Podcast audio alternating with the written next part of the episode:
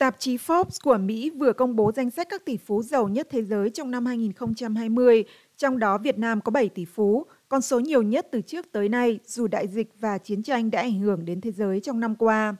Tỷ phú Phạm Nhật Vượng, Chủ tịch Vingroup, tập đoàn sở hữu cả hãng xe VinFast vẫn là người giàu nhất Việt Nam, trong khi quốc gia Đông Nam Á có thêm một tỷ phú xuất hiện trong danh sách của Forbes năm nay, Chủ tịch Nova Group Bùi Thành Nhơn. Trong số 7 tỷ phú của Việt Nam, ông Vượng là người duy nhất có giá trị tài sản bị sụt giảm. Với khối tài sản trị giá 6,2 tỷ đô la, giảm 1,1 tỷ đô la so với năm ngoái, ông Vượng tụt xuống hạng 411 trong danh sách năm nay, từ hạng 344 trong danh sách năm 2021. Ông Vượng, người khởi nghiệp bằng việc kinh doanh mì ăn liền ở Ukraine vào thập niên 1990, trước khi về đầu tư vào lĩnh vực bất động sản rồi sau đó mở rộng sang các lĩnh vực khác ở Việt Nam, là tỷ phú đầu tiên của Việt Nam lọt vào danh sách của Forbes với tổng tài sản trị giá 1,5 tỷ đô la trên hạng 974 vào năm 2013. Chủ tịch tập đoàn thép Hòa Phát Trần Đình Long là người giàu thứ hai ở Việt Nam với khối tài sản trị giá 3,2 tỷ đô la, đứng thứ 951. Cách đây 5 năm, khối tài sản của ông Long chỉ có 1,3 tỷ đô la và vị chủ tịch của Hòa Phát bị loại khỏi danh sách tỷ phú của Forbes trong hai năm liên tiếp trước khi trở lại và đứng vị trí 1444 trong danh sách năm 2021. Bà Nguyễn Thị Phương Thảo, CEO của hãng hàng không giá rẻ Vietjet Air, tiếp tục là nữ tỷ phú duy nhất của Việt Nam được Forbes vinh danh. Bà Thảo cũng là nữ tỷ phú tự thân đầu tiên của Việt Nam, đứng ở vị trí thứ 984 với khối tài sản trị giá 3,1 tỷ đô la, tương đương với mức năm 2018 trước khi bị sụt giảm trong 3 năm sau đó. Đây là lần thứ 6 bà Thảo lọt vào danh sách các tỷ phú của Forbes. Cả ông Vượng, ông Long và bà Thảo đều nằm trong top 1.000 người giàu nhất hành tinh.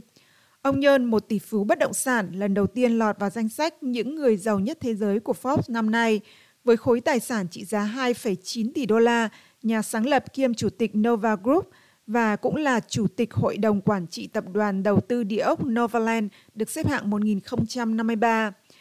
Các tỷ phú còn lại của Việt Nam đã xuất hiện trong danh sách của Forbes từ năm ngoái, còn gồm có Chủ tịch Techcombank Hồ Hùng Anh, Chủ tịch Masan Nguyễn Đăng Quang và Chủ tịch Thaco Trần Thái Dương lần lượt với khối tài sản trị giá 2,3 tỷ đô la trên hạng 1.341, 1,9 tỷ đô la trên hạng 1.579 và 1,6 tỷ đô la trên hạng 1.818. Phương pháp được Forbes lựa chọn để đưa vào danh sách các tỷ phú là đánh giá quy mô tài sản của một cá nhân dựa trên giá trị cổ phiếu và tỷ giá hối đoái tính đến ngày 11 tháng 3. Mỹ dẫn đầu thế giới với 735 tỷ phú với tổng giá trị tài sản lên đến 4.700 tỷ đô la, trong đó Elon Musk, người sáng lập và giám đốc điều hành Tesla và SpaceX, là tỷ phú giàu nhất thế giới với 219 tỷ đô la. Bộ Ngoại giao Việt Nam MOFA hôm 5 tháng 4 cho biết rằng Văn phòng Cơ quan Cảnh sát Quốc tế Interpol tại Israel thông báo đã tìm thấy một thi thể cùng giấy tờ tùy thân của một người Việt. Theo MOFA, công dân Việt Nam sinh năm 1993 là sinh viên trường Đại học Nông Lâm Thành phố Hồ Chí Minh tham gia chương trình vừa học vừa làm tại Israel do trung tâm AICAT tổ chức từ ngày 2 tháng 8 năm 2016 và mất liên lạc vào ngày 17 tháng 9 năm 2016. Bộ này cho biết rằng sau khi xác định thi thể cùng giấy tờ tùy thân là của công dân nói trên, Đại sứ quán Việt Nam tại Israel đã làm việc với Bộ Ngoại giao Israel và cảnh sát sở tại để phối hợp xử lý và triển khai công tác bảo hộ công dân. Theo cơ quan ngoại giao của Việt Nam ở Israel, hiện công tác pháp y đang được hoàn tất và phía Israel khẳng định sẽ phối hợp sát sao với phía Việt Nam trong việc giải quyết vấn đề hậu sự. Mofa cho biết Đại sứ quán Việt Nam tại Israel sẽ tiếp tục theo sát vụ việc, tích cực làm việc với các cơ quan chức năng sở tại, trung tâm AICAT để sớm có kết luận chính thức về vụ việc.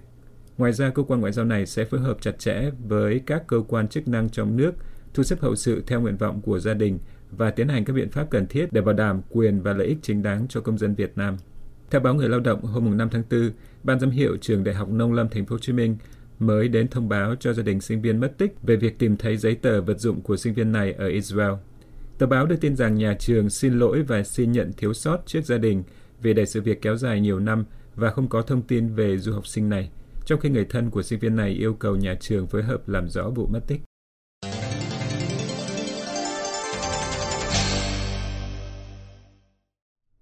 Ngân hàng Thế giới World Bank mới đưa ra dự báo rằng kinh tế Việt Nam sẽ tăng trưởng 5,3% trong năm 2022.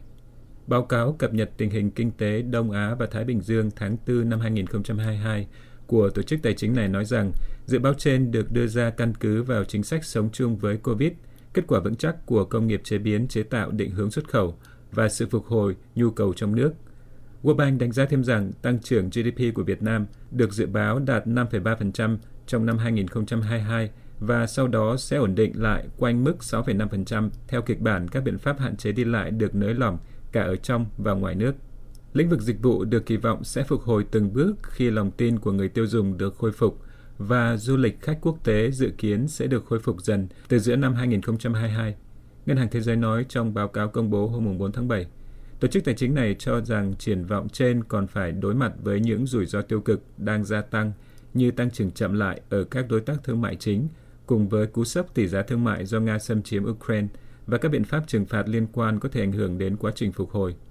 World Bank cho rằng các yếu tố này có thể bị trầm trọng hơn nếu phát sinh biến chủng COVID-19 mới. Nền kinh tế Việt Nam tăng trưởng 2,6% trong năm 2021, thấp hơn nhiều so với xu hướng tăng trưởng bình quân 7% trước đại dịch theo Ngân hàng Thế giới. Như vậy, tiếng Việt đã đưa tin, Thủ tướng Việt Nam Phạm Minh Chính tháng trước đã yêu cầu Bộ Công Thương nghiên cứu khuyến cáo trước đó của Ngân hàng Thế giới về tình hình kinh tế Việt Nam, nhất là liên quan tới COVID-19. Một người đàn ông Việt Nam đã bị bắt giữ ở Thái Lan sau khi được Hải quân nước này giải cứu khi tìm cách chèo thuyền vượt 2.000 km qua đường biển tới Ấn Độ, mà ông nói là để thăm vợ.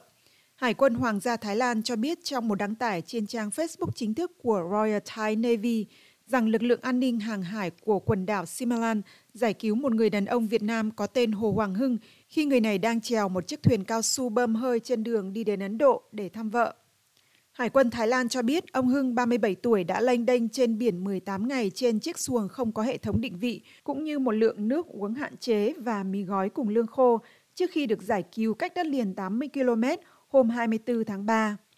Một tàu đánh cá đã tìm thấy ông Hưng và liên lạc với đơn vị hàng hải của Hải quân Thái Lan để cứu người đàn ông Việt Nam không nói được tiếng Anh. Vẫn theo Hải quân Thái Lan, ông Hưng xuất phát từ đảo Phuket với mục tiêu chèo thuyền đến thành phố Mumbai của Ấn Độ, nơi vợ ông đang làm việc. Ông Hưng nói với Hải quân Thái Lan rằng hai vợ chồng ông kết hôn cách đây 2 năm nhưng không gặp được nhau vì đại dịch COVID-19. Ông Hưng ban đầu bay đến Bangkok vào ngày 2 tháng 3 từ thành phố Hồ Chí Minh, nhưng vì không có thị thực để đi tiếp đến Ấn Độ nên ông đã bắt xe buýt đến Phuket và quyết định chèo thuyền từ đó. Theo Hải quân Thái Lan, để tới được Ấn Độ bằng đường biển từ Thái Lan, ông Hưng sẽ phải đi qua vịnh Bengal, hiện đang bước vào mùa bão. Theo AFP, ông Hưng đã bị giam giữ và được các quan chức Thái Lan đưa về Phuket để thẩm vấn thêm. Một đại tá của Hải quân Thái Lan nói với hãng tin Pháp rằng họ đã liên hệ với Đại sứ quán Việt Nam và Ấn Độ nhưng chưa có hồi âm. Đăng tải của Hải quân Hoàng gia Thái Lan về câu chuyện người đàn ông Việt Nam tìm cách bơi thuyền vượt đại dương đi gặp vợ có các hình ảnh khi ông Hưng được giải cứu trên biển và kèm lời bình dù đại dương có lớn đến đâu thì vẫn không thể ngăn được tình yêu đích thực của người đàn ông này. Tuy nhiên, bà Nguyễn Thị Hảo, mẹ của ông Hưng, xác nhận với thanh niên rằng con trai mình chưa có vợ. Mấy lần dẫn bạn gái về nhưng sau đó lại không nên duyên vợ chồng được với ai nên nó cứ đi miệt mài như vậy. Bà Hảo nói với phóng viên thanh niên tại nhà ở Long An. Bà còn nói rằng đợt này nó kêu phải sang Anh, vậy mà không hiểu sao lại lênh đênh trên biển ở Thái Lan. Nói với thanh niên, ông Võ Thành Cư, trưởng ấp 1B của xã Tân Trạch, huyện Cần Đước, cho biết rằng ông Hưng không được bình thường, nhưng không có giấy tờ gì liên quan đến bệnh tâm thần. Cũng theo tờ báo này, đại diện Ủy ban Nhân dân xã Tân Trạch khẳng định ông Hưng chưa từng kết hôn theo hồ sơ tư pháp.